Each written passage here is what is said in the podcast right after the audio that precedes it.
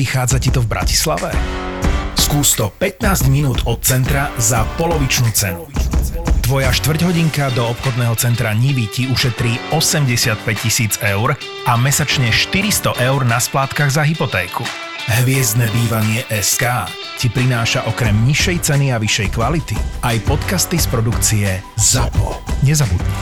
Hviezdne pomlčka bývanie.sk V dnešnom podcaste by sme sa pozhovárali o kapele Duran Duran. Som si úplne istý, že v minulých podcastoch sme sa niekedy už dotkli kapely Duran Duran, keď sme hovorili o tej ére 80 rokov, keď sme sa bavili o tej druhej britskej invázii a podobne. Čiže Duran Duran sme si e, nepochybne spomenuli. Ale ja by som sa chcel dnes venovať kapele, priznám sa, že najmä kvôli tomu, že som v posledné týždne tak trošku riešil zdravotný stav Andyho Taylora, ktorý je vážne chorý a mám informácie úplne čerstvé, takže rád sa o ne podelím s našimi posluchačmi.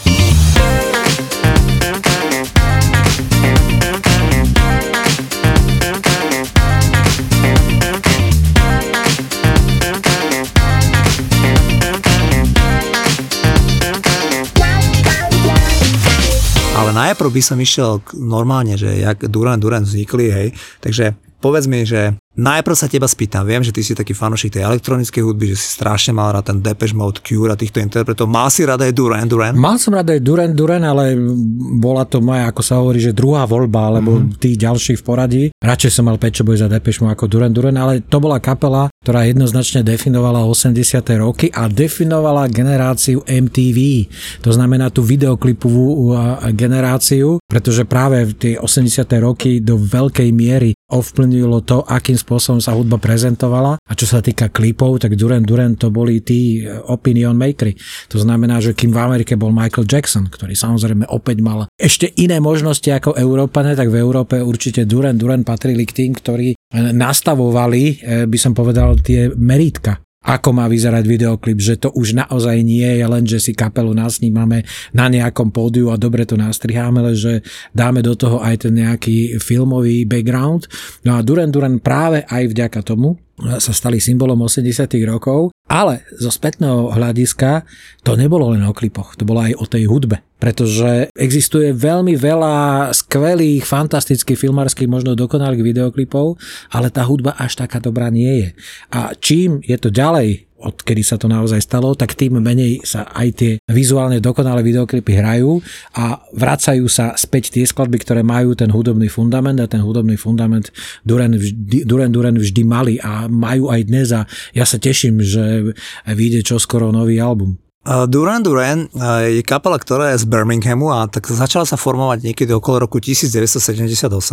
A veľkú zásluhu mal na tom taký legendárny klub s názvom Ram Runner. Asi si o ňom počul. A tí majiteľia toho klubu v tom Birminghame, oni strašne chceli pomáhať tej kapele, to znamená, že v tom úplnom začiatku boli ich manažéri a proste všetko im vymýšľali. A okrem toho, oni tým 18-19 ročným chalanom ponúkli job. To znamená, že každý člen Duran Duran mal nejakú funkciu v tom klube.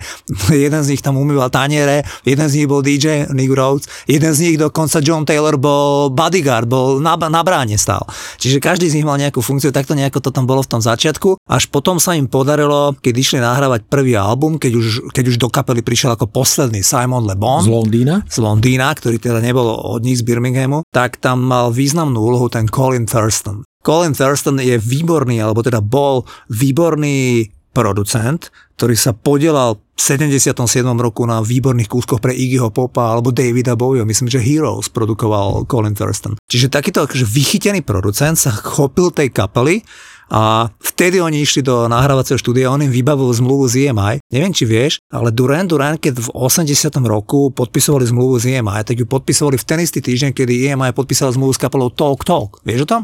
Nie, ale, ale v zásade tu vidíš ten rozdiel že a to je v zásade aj politika, alebo bola v tom čase politika tých vydavateľstiev, že podpíšeme veľa nádejných interpretov a my vieme, že nie všetci sa vydaria, nie všetci naplňa ten svoj možno nejaký potenciál a nie všetci vydržia. A si zober, že oni na začiatku mali v podstate podľa mňa rovnocenné podmienky, ale Talk Talk áno, zanechali nejakú stopu, ale jednak bola kratšia, jednak bola menej významná, ale Duran Duran to bol, ako myslím si, že pre EMI naozaj jeden veľmi dobrý Kauf, ako zvyknú hovoriť ľudia, ktorí sa zaoberajú obchodom, špeciálne teda v tých rokoch 80 Potom sa s nimi trápili, akože v tých rokoch 90 o tom ešte určite budeme hovoriť. Ale pre EMI to bolo naozaj niečo, čo im prišlo, pretože oni sa v tom čase spoliehali na tie svoje veľké mená z minulosti, dajme tomu Pink Floyd, ktorí sa boli čerstvo po vydaní albumu The Wall a potom sa rozpadli a tak ďalej a tak ďalej. A pre nich to bolo ako to, že e, zachytili na rozdiel od mnohých, e,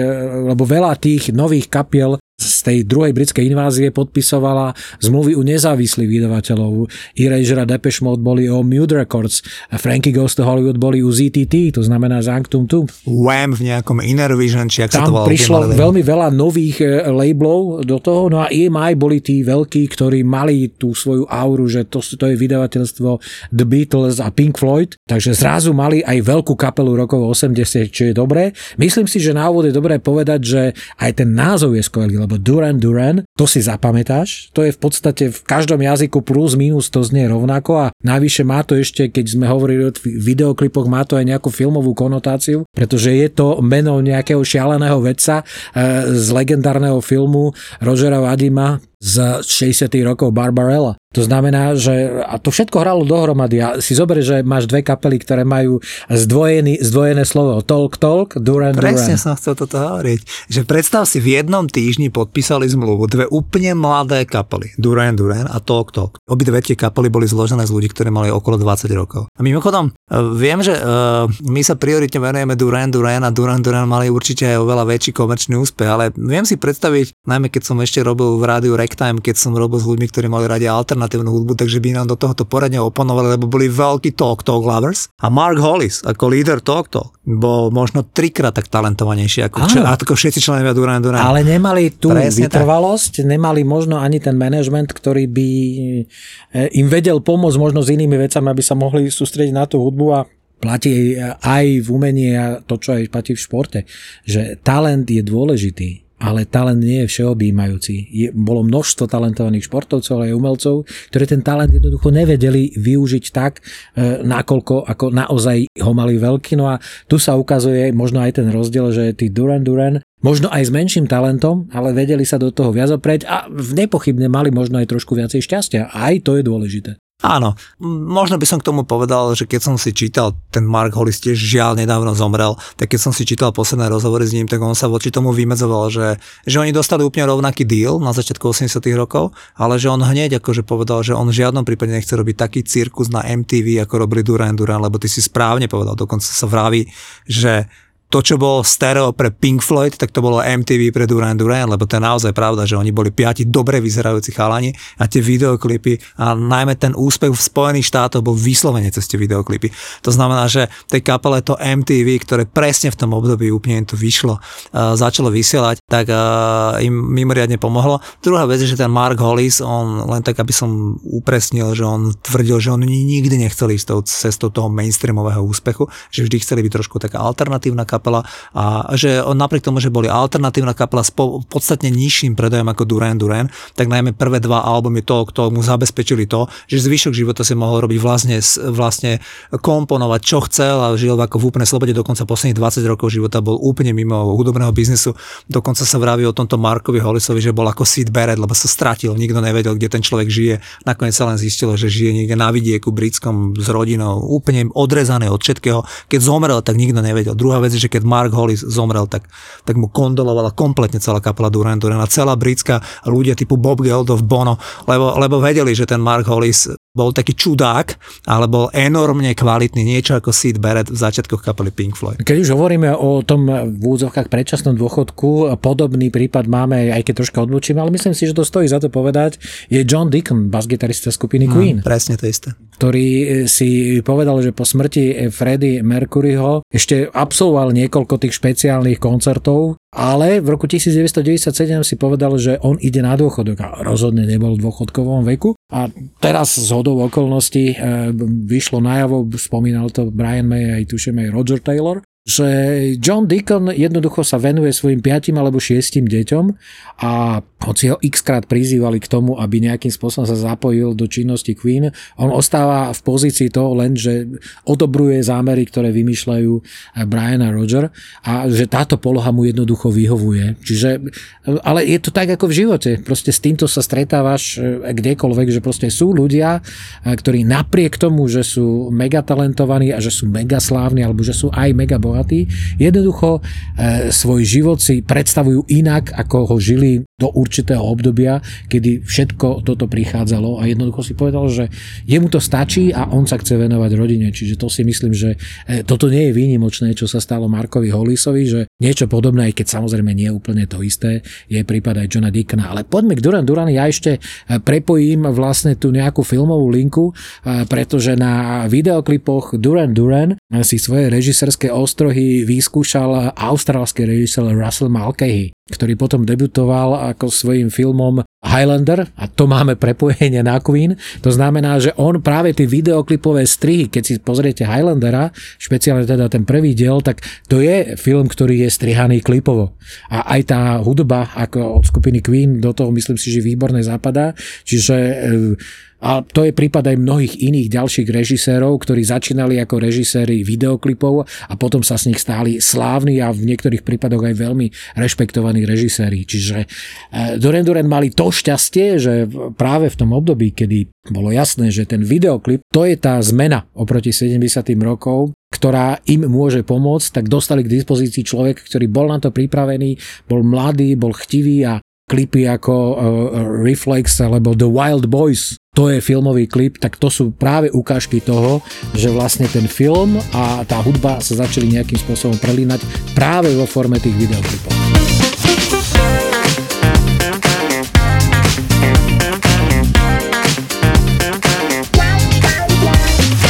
Keď som vravel, že som čítal v tom časopise Rolling Stone rozhovor s tým chorým Andy Taylorom, tak uh, predtým, ako by som prišiel k tej jeho chorobe, to chcem naozaj až na záver, tak sa ho tam spýtali, že kvôli čomu to bolo, že tá kapela sa v podstate po 5-6 rokoch hrania rozpadla poprvýkrát.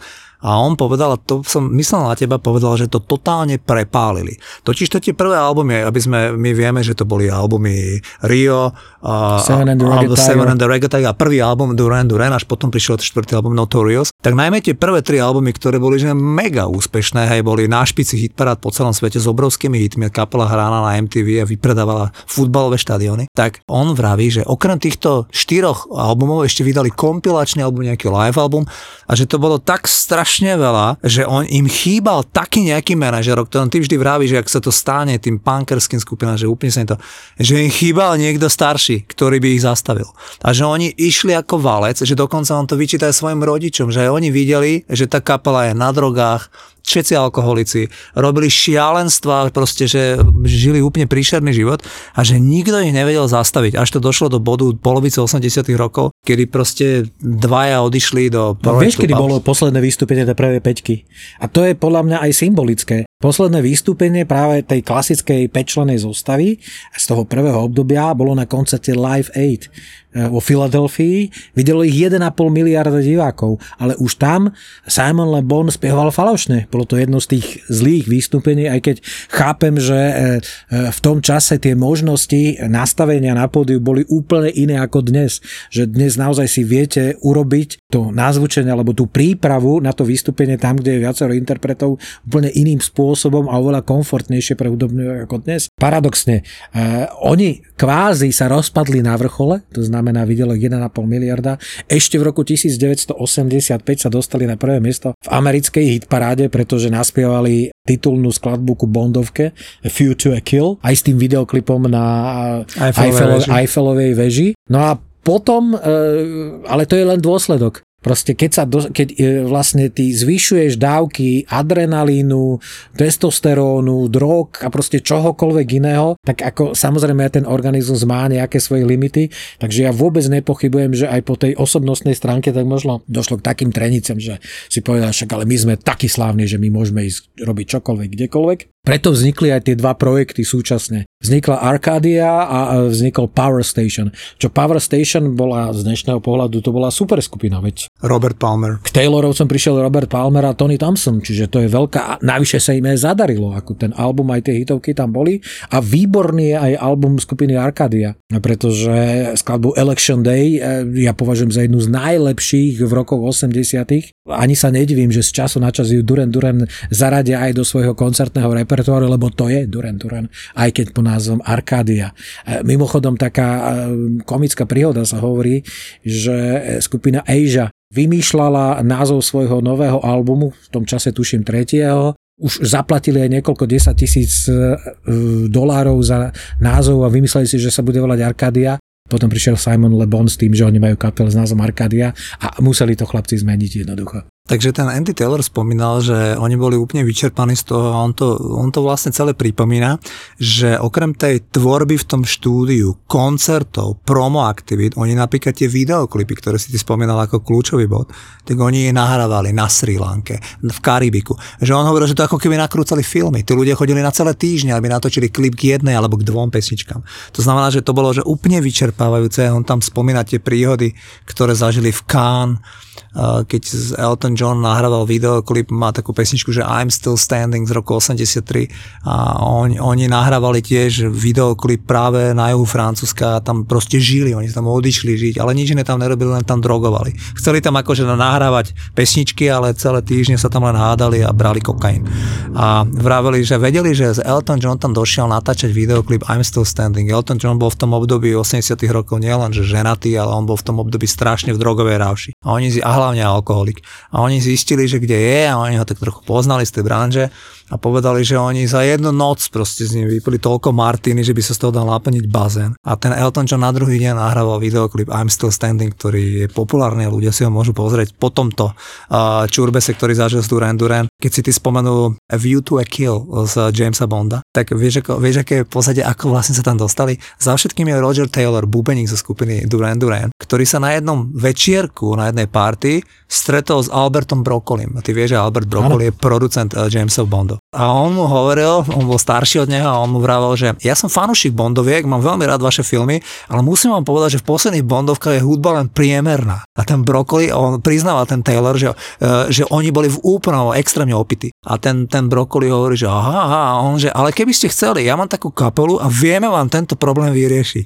A ten Broccoli v tej alkoholickej, uh, v tom alkoholickom opojení, on to zobral ako dohodu a oni naozaj, tí Duran na základe tohto on potom povedal, že sme dohodnutí s Brokolim, že ideme nahrávať do, do Bondovky a oni do Bondovky v YouTube Kiel nahrali pesničku. Čiže na takýchto, na takýchto žúrkach vznikali tieto Áno, ale v zásade to je, keď hovoríš o tých Bondovkách, tak Albert Broccoli vždy mal cit preto a pochopil, že roky 80. sú éra MTV, to znamená, že už potrebuješ Bondovky posunúť aj tej mladšej generácii.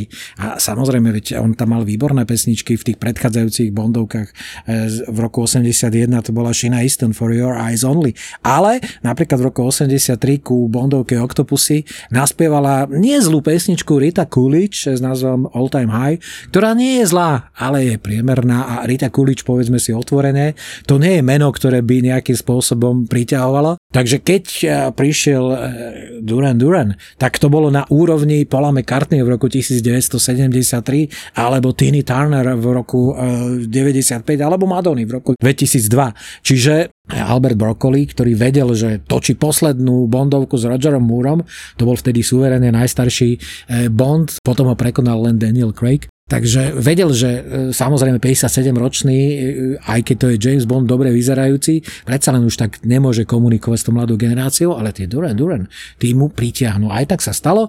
No a potom tento istý model potom zopakoval aj o dva roky, e, keď vlastne sa točila Bondovka The Living Daylights, ktorá sa formálne časť odohrávala v Bratislave, hoci sa v reále nakrúcala vo Viedni, tak tam si prizval skupinu AHA, ktorá v tom čase bola naozaj na vrchole slávy vďaka albumu, debutovému albumu Hiding High and Low a samozrejme hitu Take On Me. A takisto, keď, uh, iba ke, keď hovoríme o Bondovkách, tak keď AHA nahrávali Hunting High and Love a Duran Duran nahrávali View to a Kill, tak obidve kapely mali spoločné to, že sa mimoriadne stiažovali na Johna Berryho, lebo ty vieš, že John Berry je ten, čo mal na starosti tú hudbu. Sir ten, John Berry. Presne tak. A ten človek, on je aj, on autorské práva k pesničke On View to a Kill. aj presne tak. jednej, aj druhej Čiže, verzie, čiže vieš, áno. on bol od neho oveľa starší a on tam bol a tam prišli 25 roční Duran Duran, ako som ti povedal, ľudia, ktorí boli brutálne v alkoholickom ťažení. No a on ich tam dosť umravňoval a potom aj Morten Hackett vravel, že to isté, že on mu tam hovoril do toho, ako má tá pesnička vyzerať. Čiže tieto kapely z 80s, títo mladí ľudia mali trošku problém s, toho, s tým viac ako 50 No, boli, ročným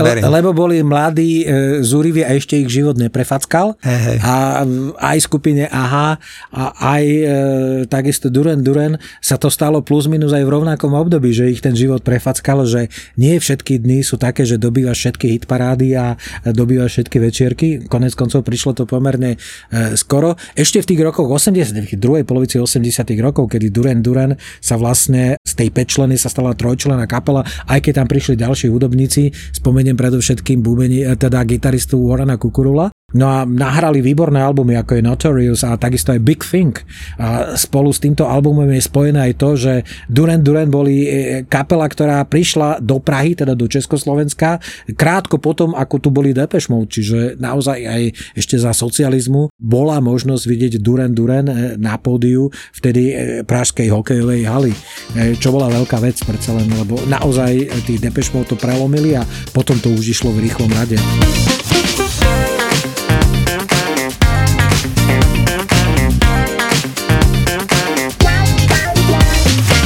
Si už spomenul tie dva albumy, ktoré vyšli v druhej polovici 80 rokov, ale z môjho pohľadu ako e, druhá polovica 80 rokov bola slabšia pre kapelu Duran Duran.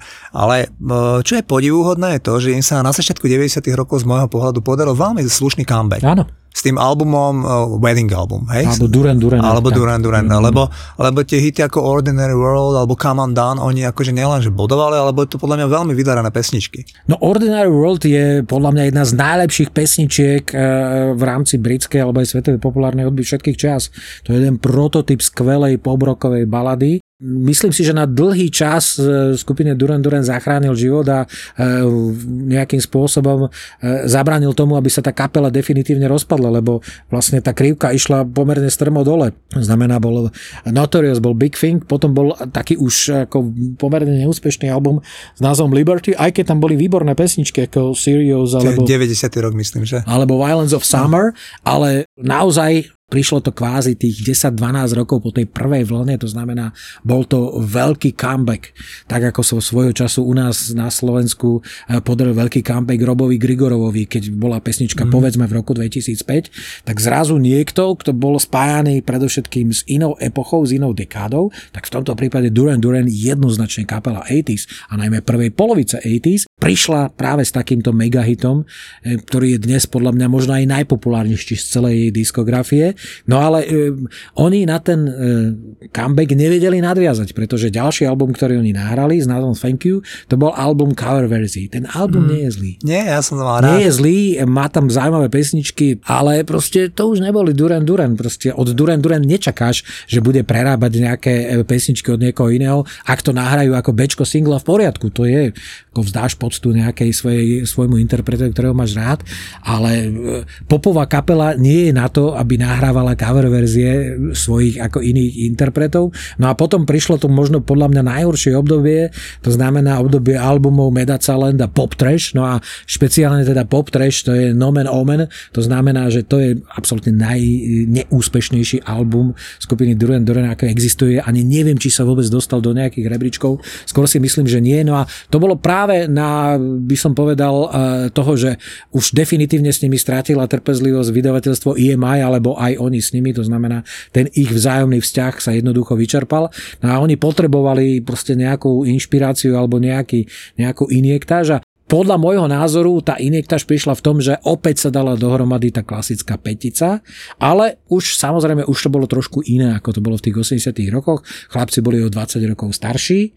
To znamená, že tínedžerské publikum, také, ktoré je najvášnivejšie, najzúrivejšie, tak to už samozrejme osloviť nemohlo, ale mali, myslím si, že za tie roky a 10 ročia vybudovanú veľmi silnú tú bázu fanúšikov, ktorí si pamätali tie 90. roky, už v podstate starli s nimi a vďaka tomu Duran Duran dodnes koncertuje, aj keď samozrejme už to nie sú futbalové štadióny, už to nie sú veľké arény, ale už sú tie, tie sály pre 3, eh, 5, možno niekde 8 tisíc ľudí, ale to si myslím, že na tejto platforme funguje veľmi veľa interpretov a rozhodne Duran Duran sa nemajú za čo hambiť. Keď si hovoril o tom albume Thank You, tak zaujímavé je, že ja ako disjoke, ale to je subjektívne, tak keď si tak ja spomeniem, že ktorú pesničku som od Duran Duran hral najčastejšie za celú tú moju kariéru, tak je to práve pesnička White Lines z albumu Thank You. A to bude aj kvôli tomu, že v, tom, v tej polovici 90 rokov som hral 6 noci v týždni a, a že to tedy, vtedy to strašne išlo. Aj. Takže ako White Lines z môjho pohľadu najhranejšia pesnička, ale to je veľmi subjektívne. A zaujímavé je že presne keď hovoríš, tak ten pop trash že to sa podľa mňa málo kedy stáva, aby taký interpret ako Duran Duran alebo vieš Phil Collins alebo niekto ako taký renomovaný, že mal taký prepadák, že sa nedostane do prvej stovky v britskej hitparade albumovej, lebo vieš, keď si zoberieš takých interpretov ako Rick Astley, ktorý je z môjho pohľadu akože od 92. roku mŕtvy, úvodzovka, tak on keď vydáva tie albumy, ja viem, že sú tam nie rádiové hity, ale on sa vždycky dostane do prvej desiatky britskej hitparady, dokonca niekedy sa dostane na čelo britskej hitparady, už len z tej nostalgie, že to je Rick Astley, tak tí ľudia si kúpia tú platňu.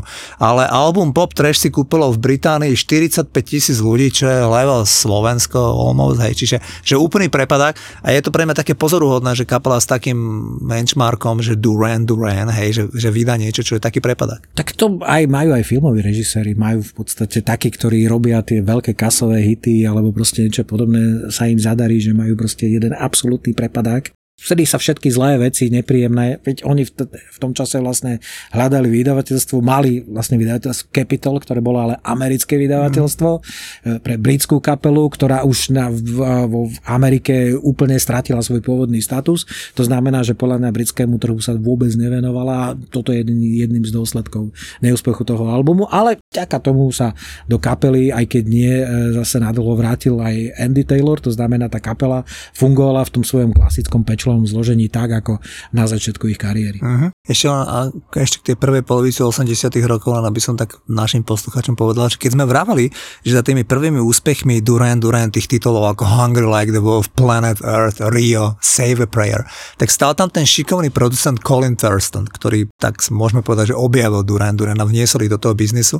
Dokonca pre vašu informáciu, Colin Thurston je ten človek, ktorý s Nickom Rhodesom produkoval pesničku Too Shy pre Kaja Gugu. Takže to bolo že predstavte si, že v tom čase tej najväčšej slávy, ten klávesák a tá duša Duran Duran Simon, lebo on si odskočil na taký trošku projekt a chytil tohto úplne mladého homosexuálneho bývalého čašníka menom Limal, ktorému produkovali pesničku a nielen jednu, viac pesniček na albumu White Feeders a zrazu z tej pesničky bol veľký hit a, a viem, že tam bolo trošku aj trenie v kapele Duran Duran, lebo predstavte Prečo si... si nám tú pesničku nedal? A hlavne si zoberte, že keď mala Túša, aj myslím, Marec 83 číslo 1 v Británii, tak dovtedy Duran Duran ešte nikdy nemali number one song. Ano. Čiže si predstav, že oni mali nejaké hity číslo 4, číslo 5, ale zrazu im vyprodukovali cudzému človeku pesničku, ktorá bola number one. Samozrejme, potom sa to zmenilo a k tomu chcem prísť, že potom v tej druhej polovici v druhej polovici 83-84, keď prišiel album Seven and the Reggae Tigers hitom The Reflex, tak tam už produkoval tie pesničky Nile Rodgers, Rodgers,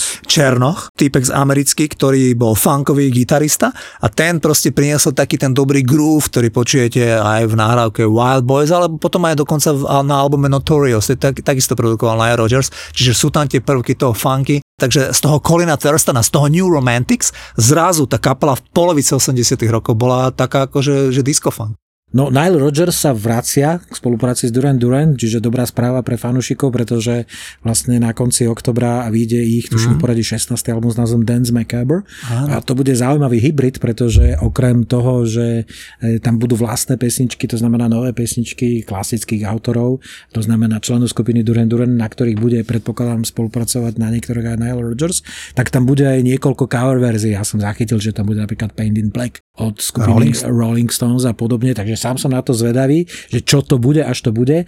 No a to je e, zároveň aj album, na ktorom sa podielal Andy Taylor na niektorých nahrávkach, ale o tom ty vieš určite viac. Áno, e, priznám sa vám, že veľmi, veľmi, tým, že na Duran Duran som veľmi vyrastal, tak ma to baví a a veľmi ma zarazila správa, z ktorá je už takmer 5 rokov stará, keď som sa dočítal, že Andy Taylor trpí rakovinou prostaty. Je trošku starší odo mňa a keď mu, keď mu diagnostikovali tú rakovinu prostaty, tak povedali, že žiaľ v štvrtom štádiu.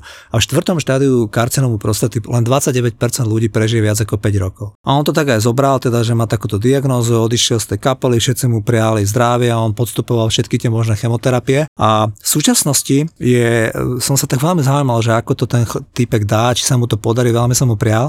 A teraz som s ním čítal rozhovor, kedy on teda uvedol veľmi pozitívne správy, že sa ho ujal jeden britský vedec, ktorý sa venuje proste, uh, ako venuje sa nukleárnej liečbe, taký proste profesor, a ktorý mu povedal, že keďže tie jeho výhľadky sú akože nemoc dobré, či je schopný a či by pristúpil na experimentálnu liečbu. A on povedal, že jasné, lebo že on vie, že je 5. rok s tou nemá liečbou, čo stratiť. že nemá čo stratiť. A on pristúpil na tú nukleárnu liečbu, kedy ten človek, on sa viac venuje nejako genetike, nechcem ľudí zaťažovať tými vecami, ktoré ani ja veľmi nerozumiem, ale je to taká spojená geneticko-nukleárna liečba a, a vravel, že keď ju podstupoval v týchto, v týchto dňoch tú liečbu, tak napríklad nesmel spávať s rodinou, lebo bol vlastne radioaktívny, musel spať v špeciálnej miestnosti, ale že tá liečba urobila to, že keď on po niekoľko týždňovej tej liečbe išiel na kontrolu kompletnú, tak mu povedali, že tá, tá rakovina je, ako sa to povie Juraj, v remisii? V remisii, áno. Čo to znamená? Že sa to nehybe ďalej? znamená, že sa nešíri, to znamená, áno. že e, nenastupujú metastázy, ale respektíve, že už, už to neprechádza Presne do toho štádia. A, a proste, keď sa na to pozrel ten celý ten tým tých onkologov, tak povedali, že v tejto chvíli je oveľa pravdepodobnejšie, že budete žiť, ako že zomriete. A to je pre ňo úplne úžasná správa aj z toho vlastne pramenia aj to, čo si ty spomínal, že oni, tí kapela Duran Duran, z oni majú stále, on vravel, že oni mali vždycky ľudský v poriadku vzťahy. Oni keď sa aj v 86. roku dali od, do, dali od seba, alebo v 85. tak on tvrdí, že to nebol že ľudský problém, že oni boli vždy v pohode, ale tam boli tie hudobné vízie, jeden to chcel tak, jeden chcel viac robiť takú hudbu, jeden nechcel moc koncertovať, jeden chcel robiť štúdiovú prácu, jedného otravovalo nahrávať tie videoklipy. Čiže tam bol len tieto problémy. To on hovorí, že oni boli ľudsky v pohode. A takisto dodnes sú v pohode a že on, myslím, troma pesničkami prispel, že hral na gitaru, lebo Andy Taylor je veľmi dobrý gitarista, takže oni boli kapela Duran Duran celkom rada, keď je na tomto novom albume, ktorý Duran, Duran e, nahrávajú a ktorý už je nahraté, ktorý Juraj spomínal, ktorý na jeseň vyjde a už na niektorých platformách sú údajne z toho single.